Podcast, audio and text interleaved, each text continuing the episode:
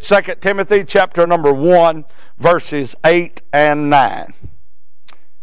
Be not thou therefore ashamed of the testimony of our Lord, nor of me his prisoner, but be thou partaker of the afflictions of the gospel according to the power of God, who hath saved us and called us with an holy calling not according to our works, but according to his own purpose and grace, which was given us in Christ Jesus before the world began. I'm going to announce tonight that whether you know it or not, whether you believe it or not, I am a Christian. I'm one of them independent, fundamental, Bible believing, King James Bible only, walk right, keep it tight, spit white, and drink Sprite. I believe the Word of God, every word of it from, I believe the maps and the concordance. Hallelujah. I'm one of them believes that it ought to be the straight and narrow. I'm one of them believes we ought to live just by what God said.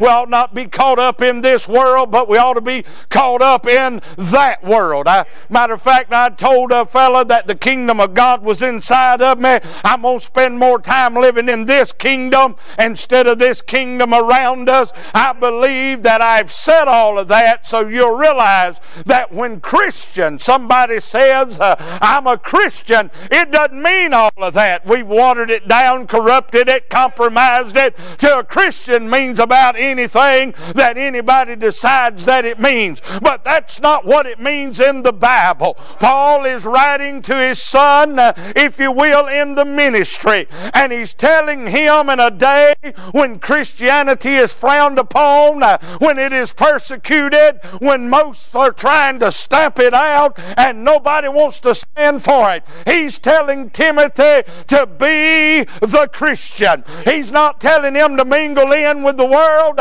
He's not telling him to back down, to water it down, or to compromise it. But he's telling him to be the Christian in a day when the churches of the Lord Jesus Christ are doing anything to draw a crowd or making anything Christianity. I tell you what the world needs. We don't need another watered down church. We don't need a watered down gospel. We don't need a watered down Bible. We don't need watered down Christians. What we need in these last days is what Paul encouraged Timothy to be. And he was saying to Timothy, Be the Christian.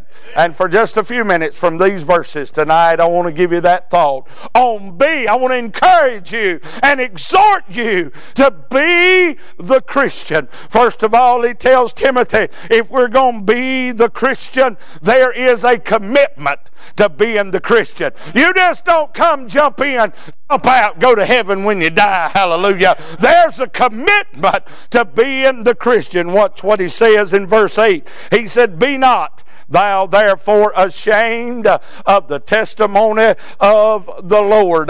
There is a commitment to the testimony of the Lord. See, we love to tell how the Lord loved us, and thank God that He did, but we've left off that He is a righteous and a holy and a just God. The Bible said that the Lord does not take any pleasure in the death of the wicked. Your biggest enemy dies, you may take a little pleasure in it, but God God doesn't take pleasure when his worst enemy dies, but it doesn't change the fact that the wicked shall be turned into hell and the nations that forget God. God is loving, God is full of grace and mercy and truth, but he is righteous and holy. And I won't water it down, I won't back down with it. I made a commitment to preach Jesus everywhere I went the full Jesus, the whole Jesus, Jesus plus nothing nothing and Jesus minus nothing. And to be a real Christian in these last days, you'll have to make a commitment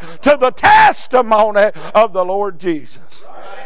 But it doesn't stop there.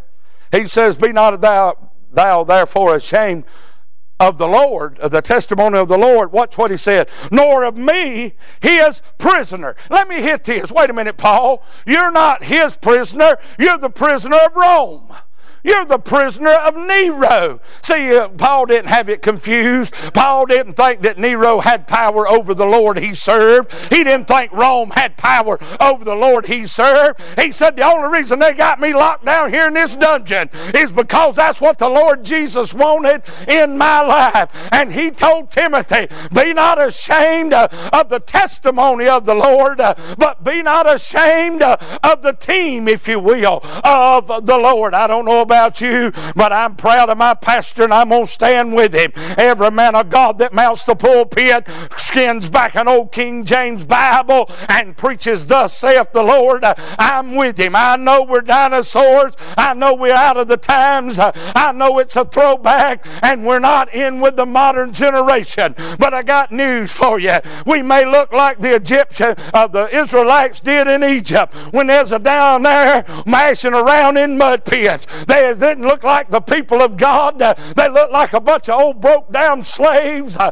turning mud into bricks. But Moses walked out there when it come of years and he looked and said, This ain't my people, that's my people. And I'm saying these watered down versions, that's not my people. These compromisers, that's not my people. I'm going to stand with those that stand with the Lord. I'm going to stay with them. I started with them, and by the good grace of God, I'm going to finish with them. He said, if you're going to be the Christian, there is a commitment. Hang on, buckle up. This part we don't like. He said, if you're going to be the Christian, there's a cost. now, watch what he says. Verse number 8. He says, Be not ashamed, therefore, of the testimony of our Lord, nor of me his prisoner. But be thou, big Bible word here, partaker of the afflictions of the gospel. Now, that word partaker means that we are to share in common. He tells Timothy, don't hide uh, when you're being abused for the gospel. Don't run and hide. Don't be ashamed of it when they're making fun of you for believing what that book says and standing on what that book says. Matter of fact, Jesus said, when they revile you and persecute you and say all manner of evil against you, you know what the Lord Lord said do? He said, Rejoice and be exceeding glad. Not just be glad. That word exceeding in the uh, Weaver's Country Dictionary means going way past. He said when they make fun of you, when they ridicule you and persecute you and lie on you, he said don't swell up and get mad. He said rejoice and go way past being glad. For great is your reward in heaven. There is a cause. Don't shy away. Don't be timid and bad bashful. Don't back down for being afflicted for the gospel. He said, Be partakers, share it in common. If they're afflicting me, they ought to be afflicting you. If they're talking about your pastor, they ought to be talking about you. Matter of fact, let me just stop right here and say this. I ain't going to put up with you talking about my pastor. I ain't going to sit around the barber shop, hang out at the men's club, uh, and let you run down my church. I ain't going to stand for it. I'm going to get right in the middle of it and be partaker in the afflictions of the gospel.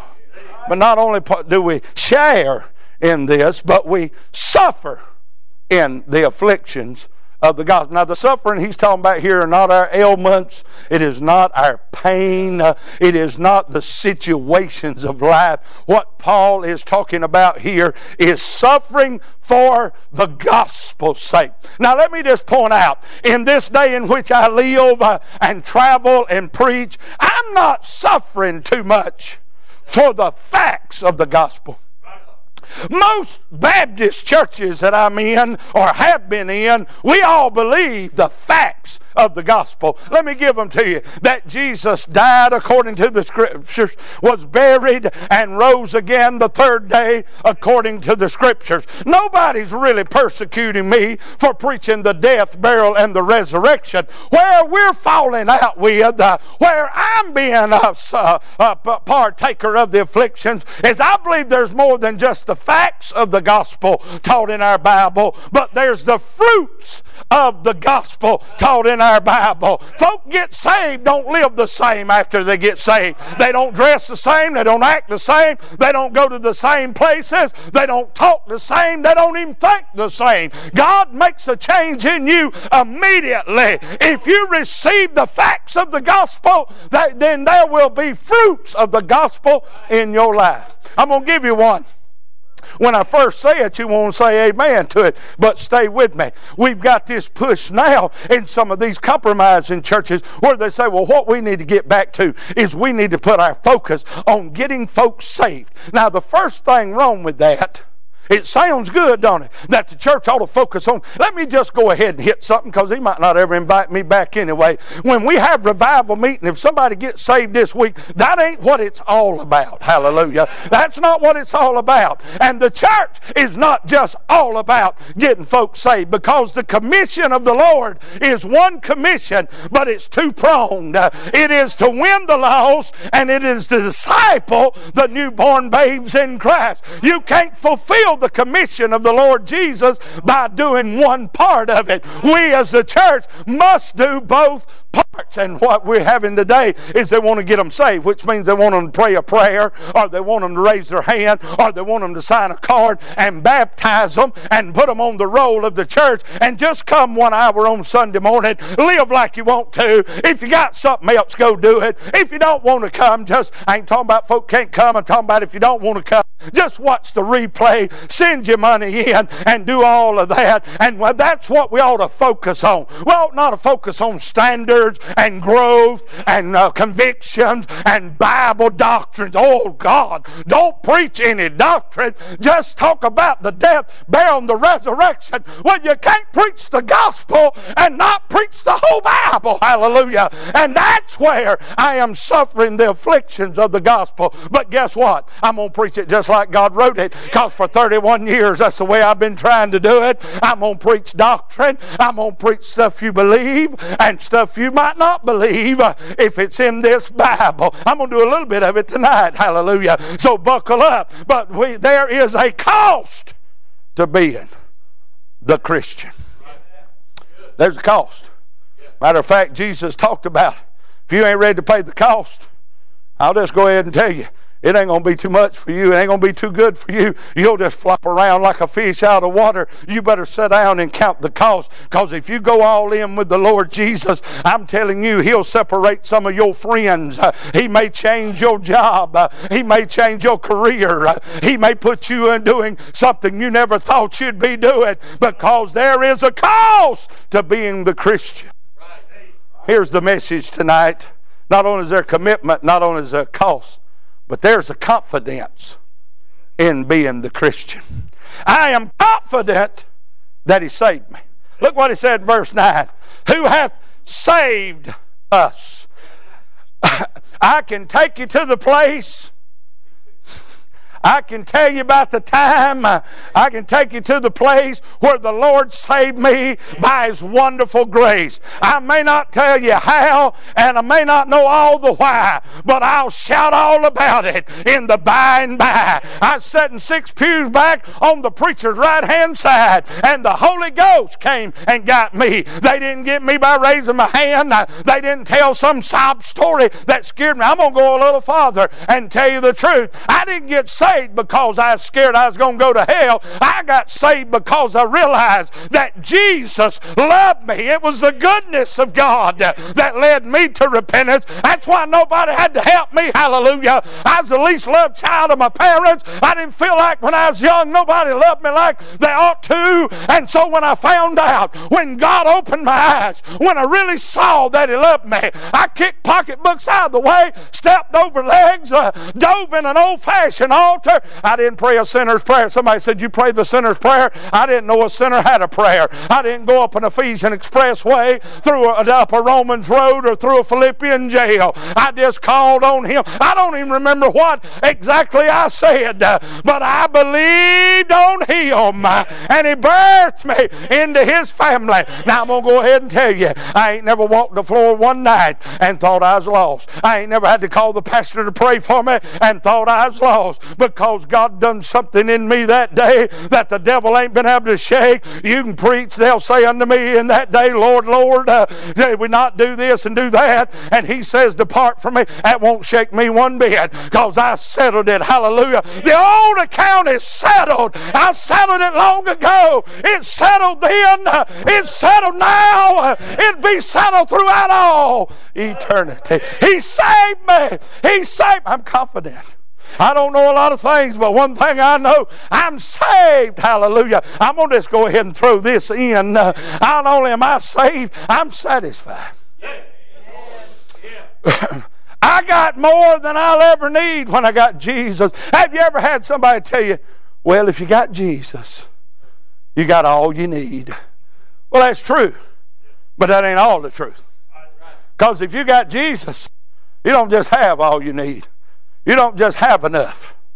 You have more than enough. Matter of fact, you have more than more than enough. I'll give you one example of it. He told Abraham in Genesis 15, I am thy exceeding great reward. It'd been enough if he'd said, I am thy reward. When it's all settled, you're going to get me. That'd been enough for me. But God didn't stop it enough. He didn't just say, I'm your great, big, eh, mega eh, uh, reward, a great reward. Man, that'd been more than enough if he's my great reward. But he used that word exceeding. I'm going, when you get to great reward, he said, I'm going way past that. He's more than more uh, than enough. Hallelujah. And he saved me. He saved me. I don't want want the world.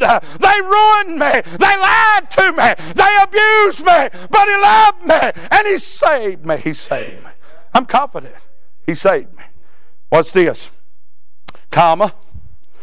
And. I'm going to hit that and, but I'm going to wait a little later to get it. And. This is a different thought. He saved us and called us with a holy calling. Now, some commentators say they're still talking about salvation, but I asked my school teacher wife if it had comma and was it not a different thought? See, not only did he save us, here's that two prong about to jump out at you. He saved me and he called me. That call that he called me with was a summons. Yeah. Now, being a former police officer, I'd get some papers had your name on it. I'd come down there and knock on your door. The court would be subpoenaing you. I'd knock and ask, "Was you you come the door?" I say, "Is your name?" And you'd say, "Yeah." I'd hand you those papers and say, "You are duly served." When He saved you, He duly served you. He summons you to a holy. Watch it. It says an holy calling, not a human calling, uh, not a hellish calling. Uh, he uh, summons us to a holy life, to something. Let me put it this way: He summons me. He called me to something, to something that's bigger than I am. Hallelujah. I'm not called for the mundane. I'm not called for the worldly. Hallelujah. He called me for something that's bigger than me. That's bigger than this world. That's bigger than sin. That's bigger than self. It's a holy calling. Only way it could have been a holy calling, it came from a holy caller. Hallelujah. He called me with a holy calling. He expects not only that I'm saved, I ought to be confident that I'm saved, but I'm confident that I'm summoned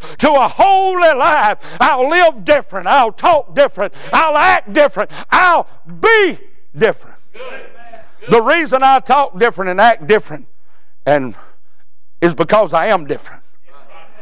It's not just that I turned over a new leaf, pulled myself up by the bootstraps, but I'm brand spanking new. Let me help somebody here that's beating himself up about something happened 35 years ago and they ain't got over it and they're still in the prayer closet trying to repent of it. God doesn't know what you're talking about because the blood of Jesus Christ, God's Son, cleanseth us from all. I said it said cleanseth us from all. It said A double L, all sins. So quit living back there. You trying to repent for what you did before you got saved you ain't even that person anymore. When God saved me, He killed that old man, circumcised him away from me, set us apart, made me brand spanking new, birthed me to a new life. When some of them friends come up and say, Oh, I remember when we was growing up. I remember when you used to. I said, Well, hang on to that. Since God let it go, I let it go because you're talking about somebody I ain't no more. I may look the same, I may sound the same, but I'm not that guy. You knew, wait, glory to God, I don't know if that's a helping you, but it's a helping me tonight to know that I've been summoned to a holy calling. I'm confident He saved me. I'm confident He summons me. I'm confident He supplied me. Now watch what He says. Verse 9 Who hath saved us and called us with an holy calling, comma, not according to our works. He said, uh, I didn't go by your works. I didn't choose you, if you will, save you, and call you because of what you could do. Said, but what's this now? According, not according to our works. Well, if He didn't call us, save us, and call us according to our works, what did He save us and call us according? I'm glad you asked. Paul says, according to His purpose. Here it is again. And grace. I'm sure that He supplied me with a purpose. See, I don't have to search for a purpose in life because God already gave me one.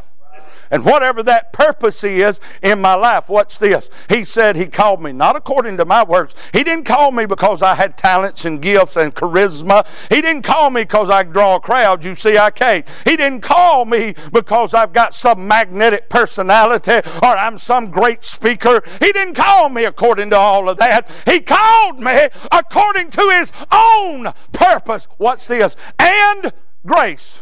Now, you probably heard me tell this. I tell it everywhere. I didn't learn what that and is from my school teacher wife. I learned it on Saturday morning. When I was a kid, young folk, cartoons only came on on Saturday morning.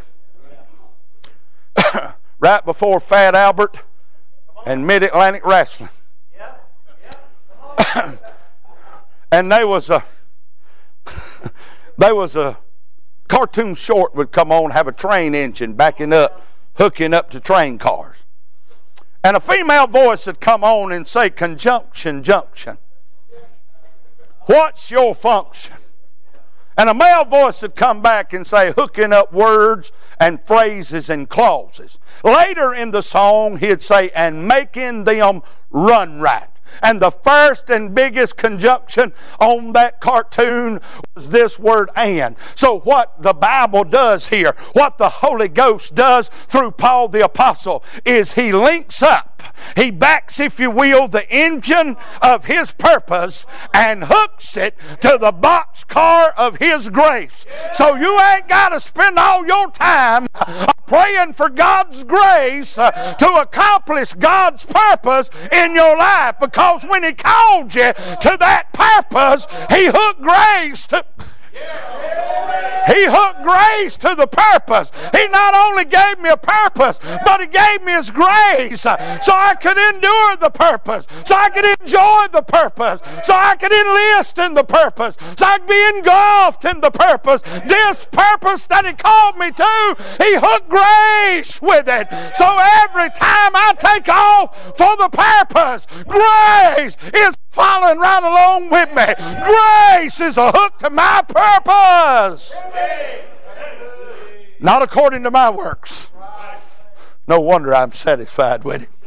But according to His own purpose and grace. Don't miss that.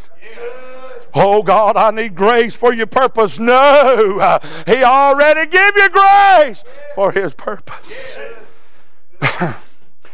Not according, I'm confident that He didn't call me according to my works, but according to His purpose.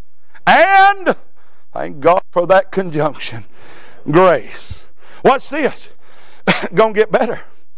Called me according to His own purpose and grace. Watch your Bible. You'll learn a lot if you watch your Bible. Which was given. Now let's just stop and think. I'm not the sharpest bulb on the uh, brightest bulb on the porch or the sharpest tool in the shed. But I know what giving means. Means I didn't have anything to do with it. He just came along and said, I've got it. I want you to have it. Here it is. According to his own purpose and grace, which was given me. Now, how was it given me? Let's see. In Christ Jesus. So he not only called me not according to my works, but he didn't call me according to my will. Because he gave me his purpose and grace. He didn't call me according to my worth. Because he didn't do it in me. He said, Got nothing to do with you, Sidney. You ain't got the right works. You ain't got the right will. You ain't got the right worth. But I know the one that does. And I'm going to give you my purpose and grace. I'm going to give it to you in the one that's worthy Christ Jesus. See, what I'm trying to get to is everything that we have as a Christian, we have in Christ Jesus. Now, we realize that when we got saved, that God came to live, that Christ lives in us. Sometimes we forget that when God put Christ in me, He also put me in Christ. So I'm righteous not because I preach, not because I believed on the Lord, not because I got saved. I'm righteous because I'm clothed in His righteousness. I'm declared righteous in Christ. You know what my righteousness is today? Filthy rags. But I ain't in Sidney because he didn't do it according to my works. He didn't do it according to my will. He didn't ask me what I wanted to do. He said, I got a purpose for you, and I'm going to give you grace. Uh, give it to you in Christ Jesus because he's worthy. You're unworthy, but I'm going to give it to you in him. Hallelujah. When I got in him, I got promoted. Hallelujah. I got a pro- promotion, if you will. I got exalted. I got lifted up. I got brought up onto a new you walk around with your lip pooched out and whine about, woe is me, and I'm so down, and I'm so bad, and I'm so. No, I ain't doing that. I ain't living in the kingdom out here. I'm going to live in the kingdom in here. I'm going to live in the kingdom I'm in in Christ. Everything I have is in Christ Jesus. Do you know this? That I did not die on the cross. But God gave me credit for it.